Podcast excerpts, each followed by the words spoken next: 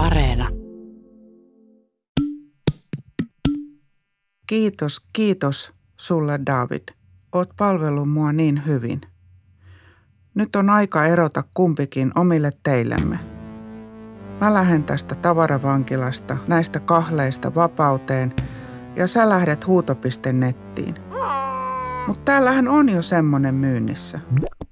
Figuuri, alaston David Poika, korkeus 19 senttimetriä, hintaan 12,50 plus postikulut 8,90. Ostettu Firenze Uffizi museon alueelta ja siellä oli paljon katseltavaa, uskomattoman paljon kauneutta ja kunnon kulttuuria eikä mitään nykyajan abstraktia taidetta, jonka hinta on miljoona euroa. David Poika alastomana oikeastaan pitäisi kai sanoa nuori mies eikä ihan poika, onhan jo karvoitusta ja pitkä käkkärä tukka. Meidän kristinuskossa on vain niin outo piirre, ettei alaston henkilö ole oikein sovelias edustamaan yhtään mitään. Pitäisi hunnuttaa vähän sitä sun tätä paikkaa, ettei tule vain seks-ajatuksia miehen tai naisen päähän. Monet uskonnot ovat henkisesti ahtaita, paino 345 grammaa ehjä. Oo, mon dieu! Pitäisikö ostaa tää?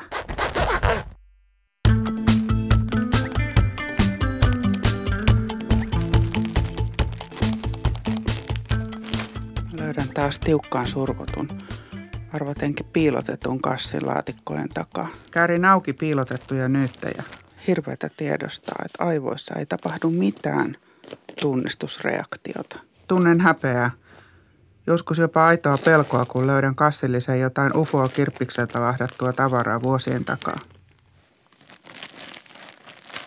Mä oon kuin muinoin karannut Keijo Poro, joka iltasanomien mukaan uteliaisuuttaan päätyi erään kesämökin pihalle. Ja kotiin palatessaan sen sarvissa oli ollut jouluvalot, lippusiimaa, jotain verkkoa, roskia ja jopa kaksi ja puoli metrinen aidan seiväs. Se oli ollut ihan vauhkona, pelkäs itseään ja pelotteli muita poroja. Pöö.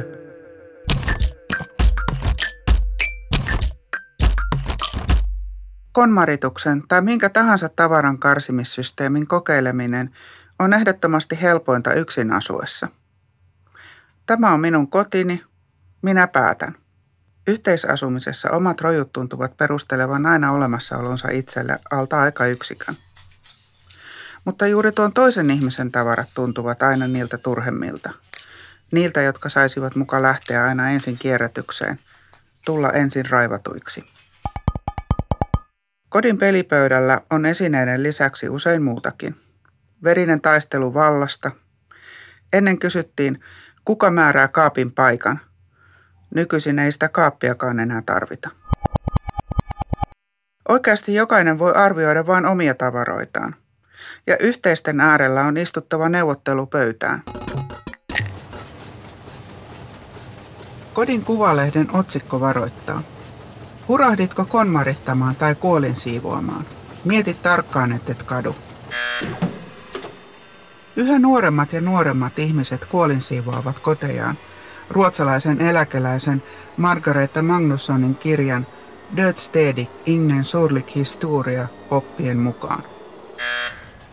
Kuolinsiivouksessa ei ole kyse pölyjen pyyhkimisestä tai imuroinnista, vaan pysyvästä järjestelystä, joka tekee elämästä sujuvampaa, Magnusson kertoo kirjassaan.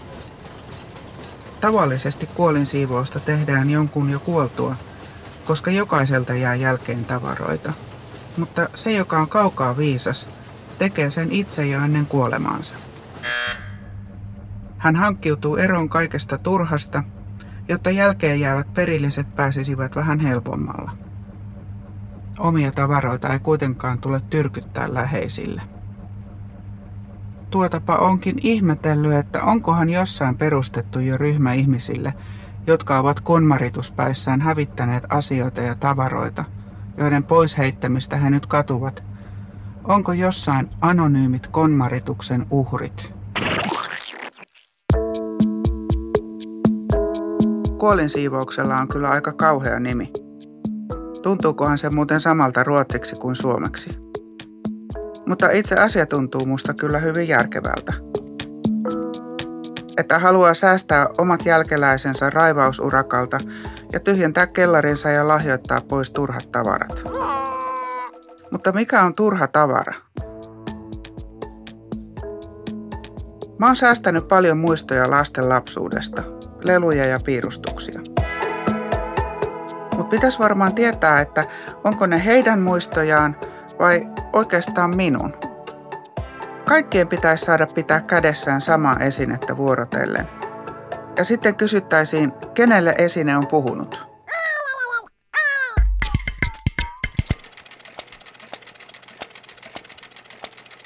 Hirve V kirjoittaa blogissaan. Ainoa asia, joka on jäänyt hieman harmittamaan, on ollut se, että tavaranvähennysprojektin tiimellyksessä olemme ilmeisesti huomaamattamme heittäneet roskiin kierrätyksen tai muuten vaan jonnekin kassin, joka on sisältänyt mieheni nahkatakin, sillä sitä ei ole tullut enää missään vastaan. Emme kuitenkaan ole tietoisesti luopuneet mistään sellaisesta, minkä pois antaminen olisi harmittanut jälkikäteen. Juuri tästä syystä en voi ottaa kovin ulkopuolista ihmistä tavaroiden lajittelussa auttamaan, sillä jos käy tuollainen kämmi, että tavara menee väärään pussiin, niin on helpointa, että on tehnyt sen itse. Ja niin muuten olenkin vielä useamman kerran.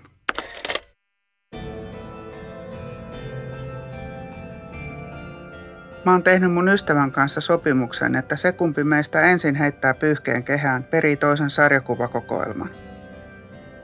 Järjestely on mun mielestä oikein hyvä, koska kummankaan puoliso ei piittaa KO-läpysköistä pätkän vertaa. Ja on vaan tosi reilua tiedottaa siitä jo etukäteen. Niin että Juha, täältä on tulossa ainakin nämä Claire Bretecherin albumit, jos sulla ei niitä vielä ole.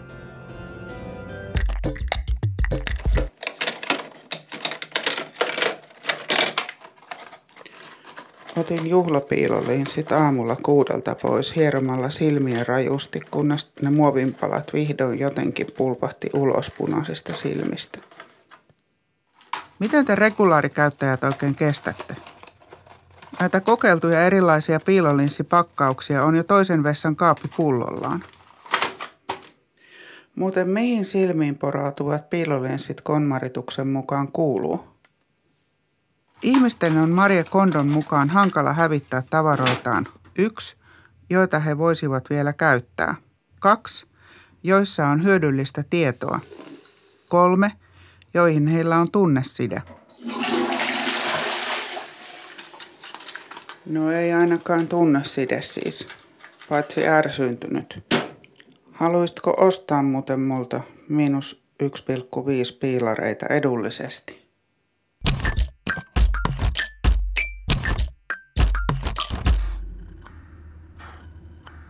Progradu-tutkielman Konmarista on kirjoittanut Anna Revitser. Siinä sanotaan. Teoksen ällistyttävästä kansainvälisestä suosiosta kertoo se, että maailmanlaajuisesti kirjaa on myyty yli 6 miljoonaa kappaletta, ja se on käännetty yli 40 kielelle.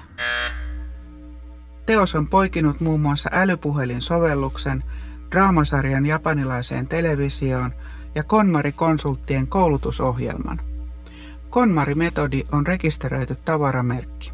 I love this.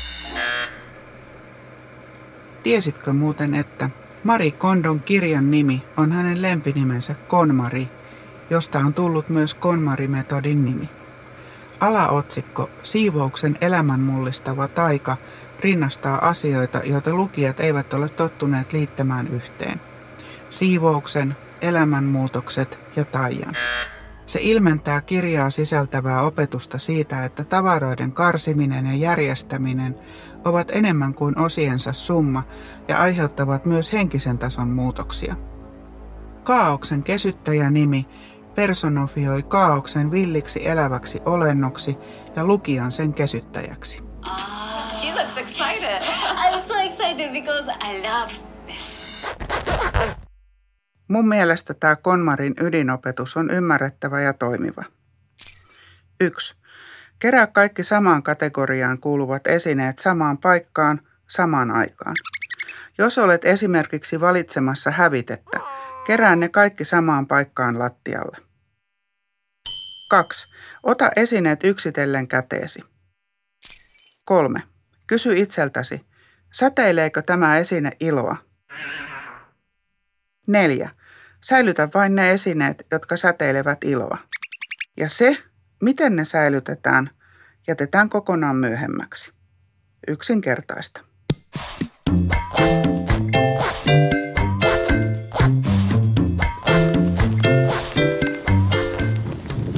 mietityttää tuossa Marie Kondo-systeemissä se, että kun mä pidän sitä esinettä kädessä, niin mitä, mitä jos se esine sanoo mulle, että mä muistutan sua siitä surusta, jonka sä oot kokenut. Eikä se pirsko mitään iloa. Niin mitä sit pitää tehdä? Jos haluaa säilyttää muistoja. Mulla ainakin tämä elämä on hirveän kramppista sen asian suhteen, että musta tuntuu, että mä sairastun muistisairauteen ja mä en haluaisi antaa pois mitään mennyttä. Mä en haluaisi antaa pois mun muistia. Ja jotenkin tuntuu, että ne tavarat kuvastaa sitä muistia. Älytöntä.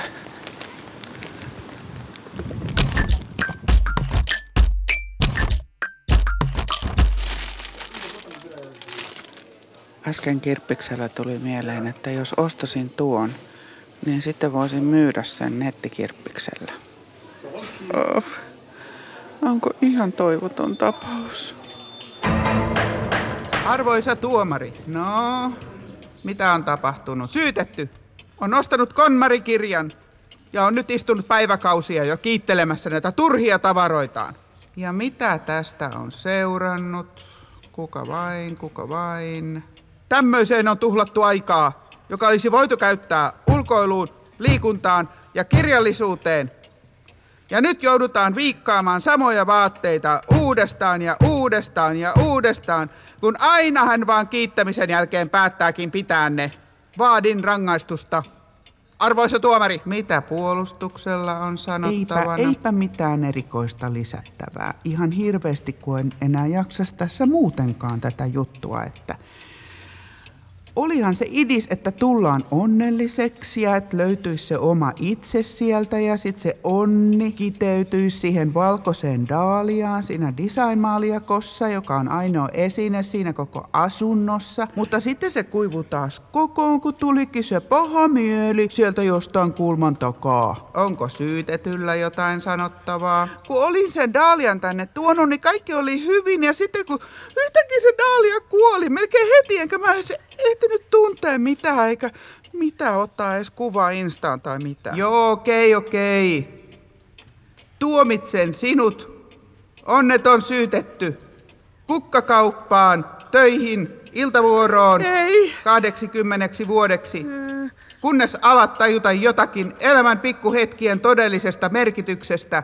Hetkien, jotka kolibrin siipien tavoin värähtelevät tässä todellisuudessa. Ei kukkakauppaan, ei. Kaikki kukat kuitenkin vaan kuolee koko ajan, ei. Kyllä. Ei, ei. Ja tuomiosta ei sitten voi valittaa mihinkään. Ei mihinkään.